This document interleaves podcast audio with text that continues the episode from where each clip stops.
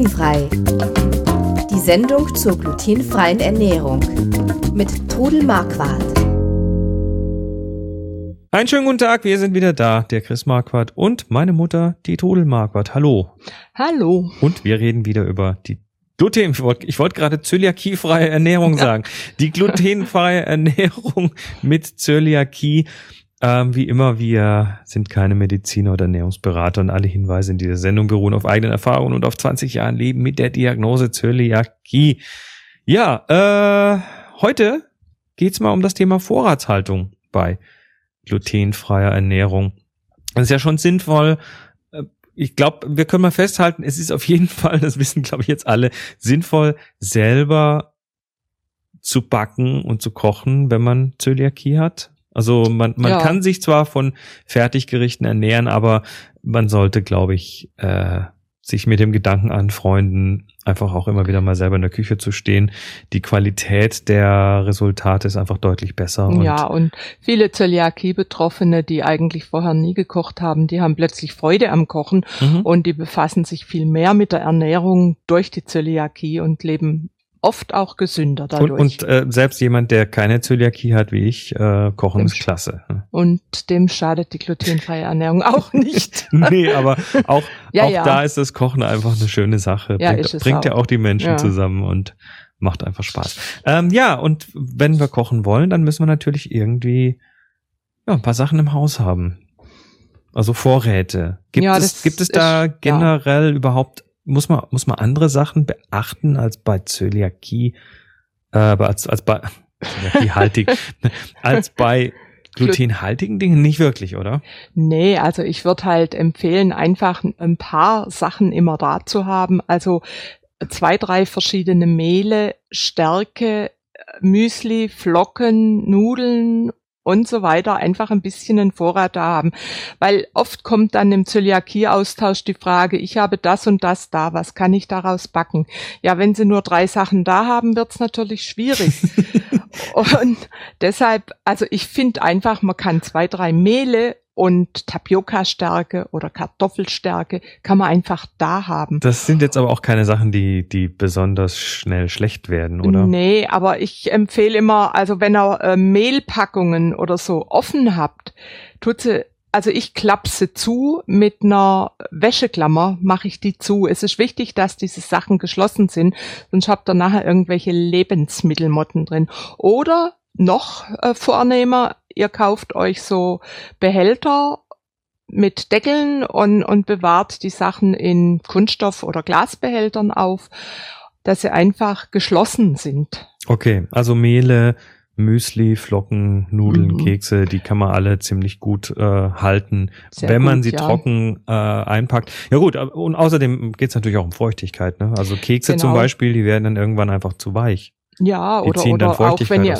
auch wenn ihr Chips aufmacht und so. Also ich fülle das dann nachher einfach in eine mhm. Dose um und mache einen Deckel drauf. Also zum Beispiel die Keksdosen, die man fürs Weihnachtsgebäck nimmt, die kann man auch wunderbar für solche Sachen nehmen. Wie verhält sich dann mit anderen Sachen? Also ich denke jetzt da zum Beispiel an fertige Sachen. Also Brote kann man ja auch fertig kaufen, beziehungsweise. Ja, natürlich sehr gute äh, Brote kann man fertig kaufen. Richtig. Und zwar, und zwar jetzt nicht nur im Laden, sondern die kann man sich auch durchaus irgendwo kommen per, lassen. Heute bestellt man solche Sachen ja viel klar. online. Ne? Ja, sehr, sehr gut. Und auch wenn ihr eine, äh, jetzt gerade bei diesem gewittrigen Wetter im Sommer, äh, wenn ihr dann so eine Packung Brot aufmacht, dann wird die halt auch mal schnell schimmlig. Und deshalb ist es eigentlich immer gut, wenn es nicht schon in Scheiben geschnitten ist, schneidet es in Scheiben, friert euch Portionen ein, drei, vier Scheiben.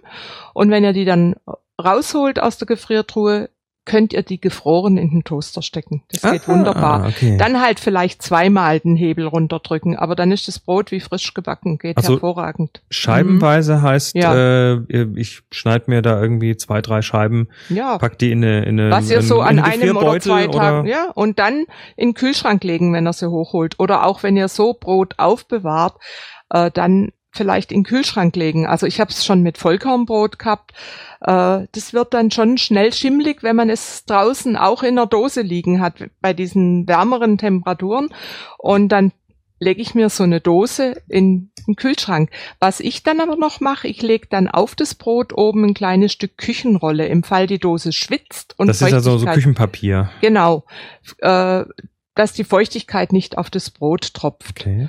Wenn ich jetzt so ein, so ein Brot, jetzt gehen wir mal vom ganz, ganz fertigen aus. Also ich kaufe mhm. mir so ein eingeschweißtes Fertigbrot, so in diesem mhm. Jahr dann in so, in so luftdichte Plastikfolie eingeschweißt. Genau. Ähm, ähm, sowas hält sich ja in der, ich weiß nicht, wie lange halten die sich? Eine Woche, einen Monat? Die haben ja immer so einen, so einen äh, Verlauf, du, die halten, Ja, drauf. ja, also ich habe äh, eingeschweißte Brote, da habe ich jetzt gerade geguckt, die habe ich schon vor meiner OP äh, im Keller gehabt, weil ich ja wusste, ich kann dann nicht backen. Und die halten jetzt noch bis Ende August. Alles klar. Und dann kann ich aber auch immer noch, wenn ich sie nicht verbrauche, sie einfrieren. Okay. Ja. Ähm, es gibt ja auch andere Sachen, die eingefroren sind. Also ja. man kann ja so Sachen auch tiefgekühlt kaufen, wenn man die, ohne sie aufzutauen, nach Hause bringt.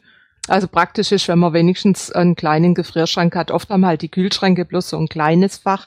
Und, ich und es ist auch nicht so kalt wie in einem Gefrierschrank. Nee, und ich finde es halt klasse, wenn man ein bisschen Vorratshaltung hat.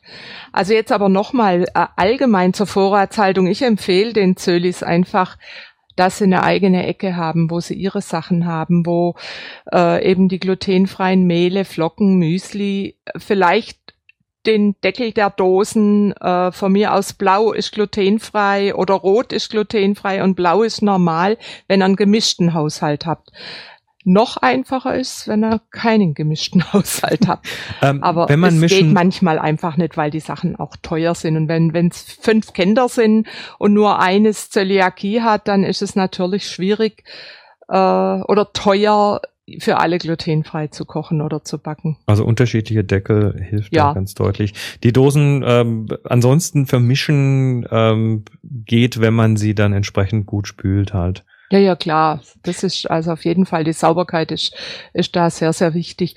Und dann gibt's inzwischen auch Aufkleber zu kaufen, die kann man also auch per Internet bestellen, wo eben so eine durchgestrichene Ehre drauf ist, die man dann auf die Dosen machen kann. Weißt oder du, wo auch, man die kriegt?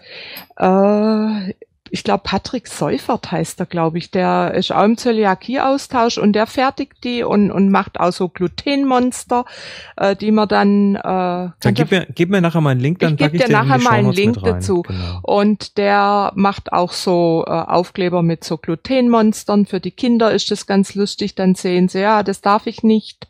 Das ist eigentlich ganz prima. Klasse. Äh, Pizzaböden steht hier noch. Die gibt's, äh, gibt's fertig und gefroren. Ja, gibt's fertig und gefroren. Es gibt inzwischen ganz viele. Es gibt, äh, ja, wie gesagt, äh, von verschiedensten Herstellern eingeschweißte Pizzaböden und die man dann auf die Schnelle belegen kann. Und machen wir, machen wir hier ab und zu mal ähm, auch, wenn auch nicht glutenfrei, aber das ist total klasse, wenn man mal schnell ja. auf die Schnelle. Ja, ihr habt ja auch diese, diese Low Carb Böden, die, Zum sind, Beispiel, übrigens, die ja. sind übrigens auch glutenfrei. Ach, stimmt. Ja, ja. ja. Und die schmecken auch gut und sind eben, ja, für Leute, die nicht so viel Kohlehydrate essen wollen, ganz gut. Aber, geht ja, schnell. Ja. Aber es gibt, es gibt von Share, es gibt von Schnitzer, es gibt von allen möglichen Herstellern, es gibt von Bofrost tiefgefrorene und ja, da gibt's halt, ähm, muss, muss man selbst rausfinden, welcher Boden einem am besten behagt. Ja, Gut, Vorratshaltung bei glutenfreier Ernährung auch nicht groß anders, nur es ist Nö. natürlich sinnvoll, was da zu haben. Da bist du übrigens echt gut. Also ich, ähm, ich äh, glaube, die, die, man, man, man könnte uns irgendwie einschneiden oder man hätte uns, als ich noch zu Hause gewohnt habe, einschneiden können und es wäre trotzdem irgendwie monatelang kein Hunger ausgebrochen. So viele Vorräte. Ja, ähm, mir, mir geht auch selten was aus ja. und ich, ich habe auch immer einen Zettel, also inzwischen kein Zettel mehr, sondern mein iPhone, wo ich so, ja, du lachst jetzt, es ist so, finde es klasse und da schreibe ich mir, sobald ich merke, es geht etwas aus, schreibe ich mir das auf und wenn ich das nächste Mal einkaufen gehe, kaufe ich mir das wieder. Also mir passiert es ganz, ganz selten, dass ich, äh, dass mir etwas absolut ausgeht. Alles klar. Dann alle schön äh, Vorräte halten, Eichhörnchen werden und wir sprechen uns nächste Woche wieder Ähm, ja, mit einem äh, Thema, da, da haken wir dann hier ein und zwar beim Thema Fertigteige für Pizza und Kuchen. Wer mehr möchte, der begebe sich doch einfach mal auf glutenfrei-kochen.de und dort auf den Podcast. Es gibt mittlerweile 79 Folgen von dieser Sendung und alle anderen sind da auch verfügbar. Und wer die Sendung regelmäßig bei sich äh, auf dem Smartphone äh, wiederfinden möchte, vollautomatisch, der kann sich das einfach gratis abonnieren. Das kommt dann ganz automatisch. Quasi im Schlaf. Auch das geht mit dem großen grünen Knopf auf der Podcast-Seite. Bis nächste Woche. Macht's gut und tschüss. Tschüss. Sie hörten glutenfrei. Die Sendung zur glutenfreien Ernährung mit Todel Marquardt. Über 900 glutenfreie Rezepte und weitere Informationen auf www.glutenfrei-kochen.de.